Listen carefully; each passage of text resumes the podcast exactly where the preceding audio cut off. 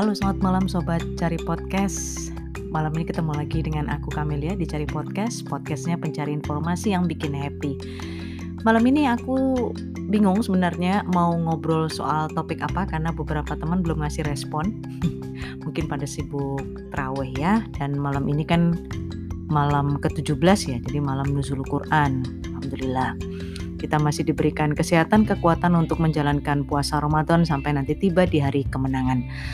Oke, ketika aku um, sebelum merecord ini aku mengintip-ngintip Twitter sedikit dan aku lihat begitu rame tanda pagar atau hashtag tentang bangga buatan Indonesia ya.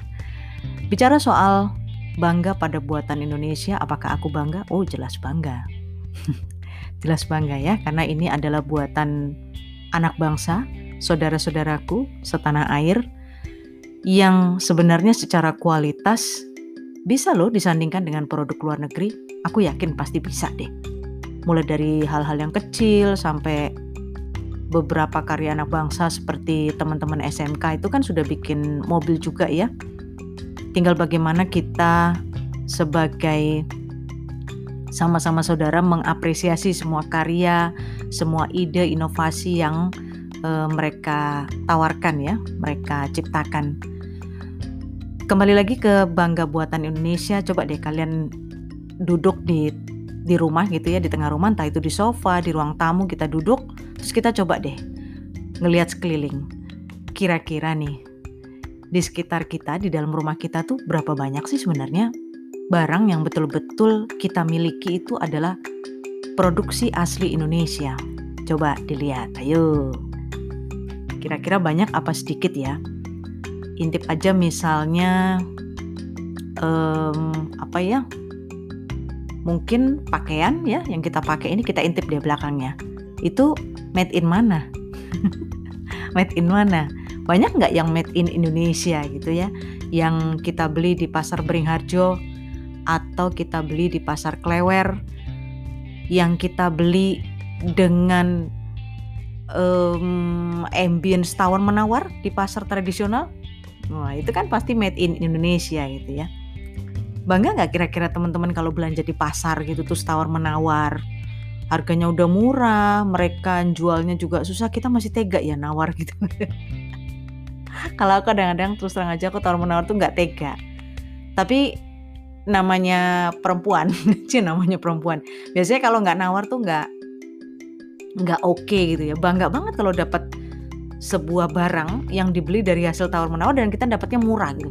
Ini barang sebenarnya harganya 100 loh, tapi karena hasil negosiasiku yang jago, aku bisa menawar ini sampai setengahnya atau bahkan sepertiganya. Dulu aku pernah dengar itu ada sebuah uh, pusat perbelanjaan di Jakarta yang katanya kalau kita berangkat ke sana itu kita harus nawarnya sepertiganya dulu, nanti naik setengahnya gitu ya, setengahnya.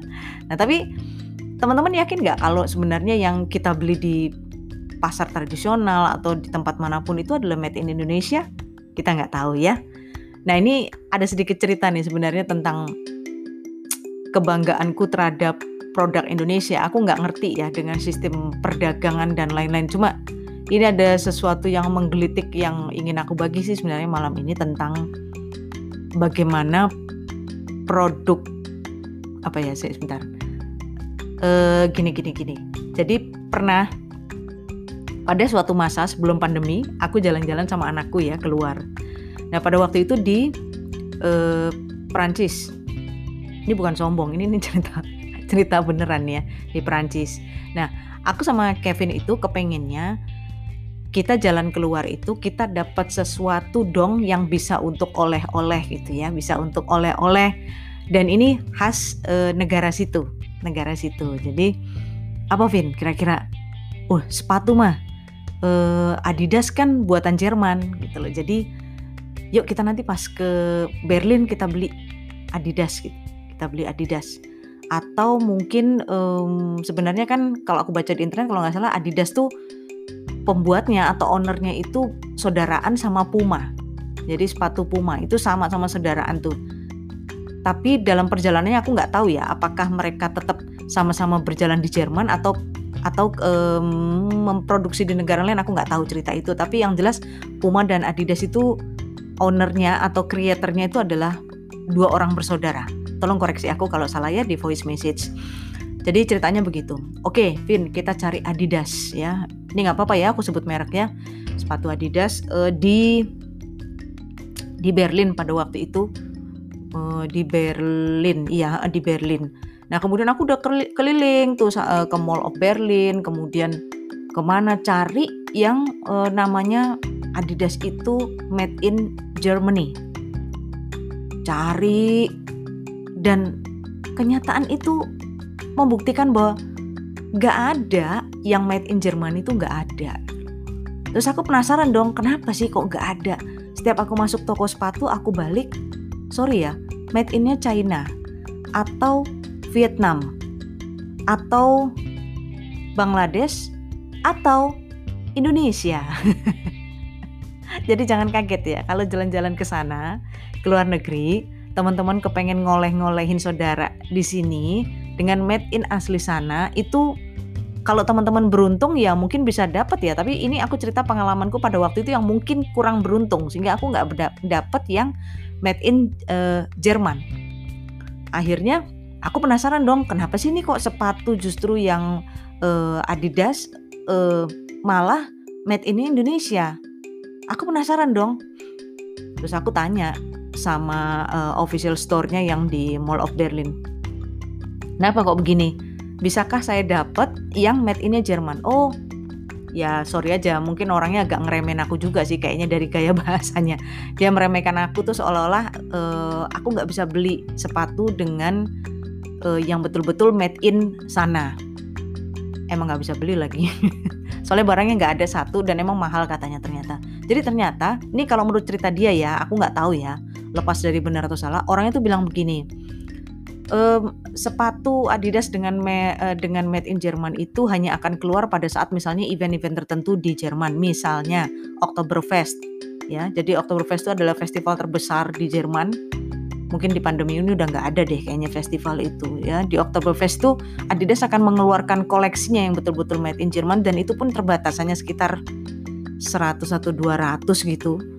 Dan harganya pun start from uh, eh, 200 euro terus aku bilang oh aku bilang gitu. Dia ya mungkin dengan nada sombongnya meremehkan aku sih. Ya nggak apa-apa diremehkan di dunia ya. Diremehkan di dunia tuh nggak apa-apa saudara-saudara. Tenang aja ya. oh oke okay, aku bilang gitu. Terus di mana kalau aku pengen dapat uh, Adidas yang made in Jerman? Sekarang tidak nunggu Oktoberfest oh coba uh, anda ke mana? Dia bilang Kudam apa? Kalau nggak salah sebut ya Kudam. Itu jauh dari dari Berlin dan aku nggak punya waktu untuk itu lepas dari benar atau enggaknya cerita ini tapi yang harus digarisbawahi adalah itu produk adalah produk uh, negara aslinya sana Jerman. Tapi kenapa ketika aku mencari produk itu di Jerman, yang aku dapati adalah made in Indonesia.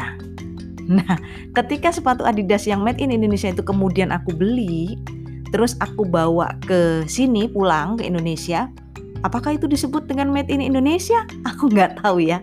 Jadi kalau aku diminta untuk menyebutkan barang-barang apa di rumahku yang betul-betul buatan uh, Indonesia, apakah sepatu Adidas itu masuk dalam daftar itu?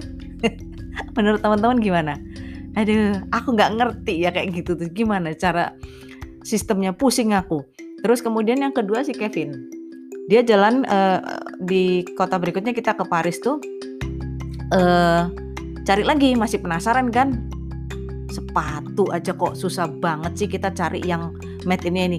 Akhirnya itu satu mall diubek-ubek dan kita setiap mau beli tuh bukan lihat modelnya dulu kita balik dulu.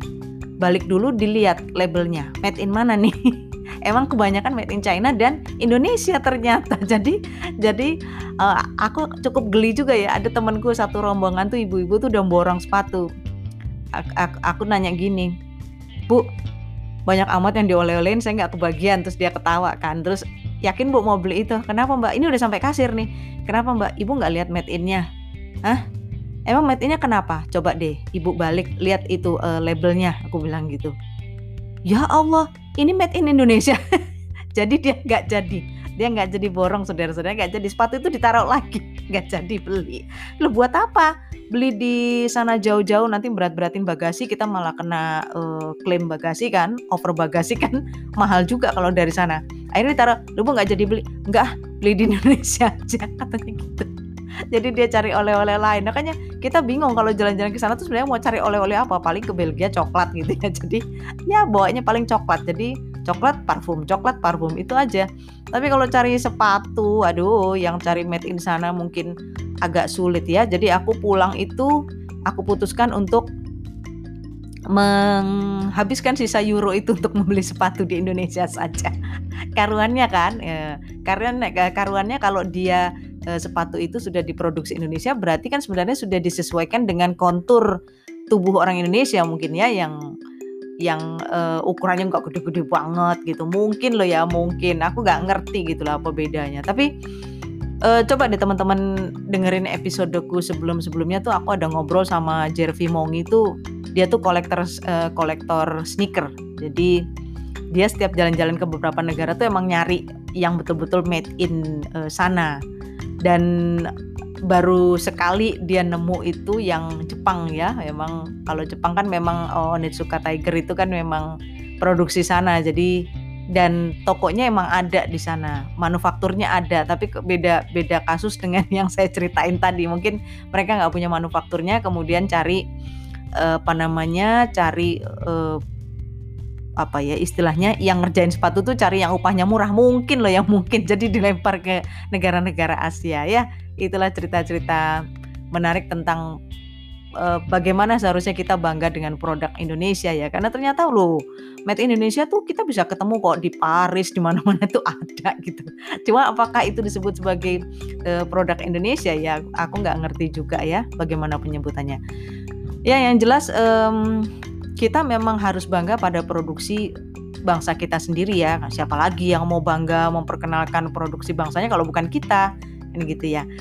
Banyak kok sebenarnya produk kita yang layak disandingkan di luar ya dan bahkan aku dengar cerita dari beberapa teman yang di Swiss itu memang uh, bangsa Eropa masih sangat terbuka lebar untuk produk-produk Indonesia karena mereka suka sekali dengan hal-hal yang baunya etnik ya kemudian vintage nah itu kan yang bisa kita explore sebenarnya dari Indonesia batik itu juga mereka suka kemudian kerajinan-kerajinan craft gitu yang yang pokoknya etnik-etnik yang yang dibikin dari anyaman bambu atau apa gitu tuh mereka suka gitu. Uh, seperti itu pasarnya masih cukup lebar di sana. Cuman um, nanti deh kapan-kapan kalau aku dapat narasumber yang bisa cerita masalah ini ya, bagaimana kita kemudian bisa mengekspor produk kita ke sana gitu ya, membuka pasar di sana. Barangkali mudah-mudahan aku bisa dapat tamu dan bisa menghadirkan itu ke sobat cari podcast. Oke, malam ini sampai di sini dulu ya. Kita cerita tentang uh, betapa bangganya kita pada produksi dalam negeri, produksi negara kita sendiri Indonesia. Kalian punya cerita menarik tentang produk uh, Indonesia dan bagaimana kalian bangga terhadap produksi anak negeri ini, boleh dong kirim di voice message. Kita ketemu lagi besok ya. Assalamualaikum.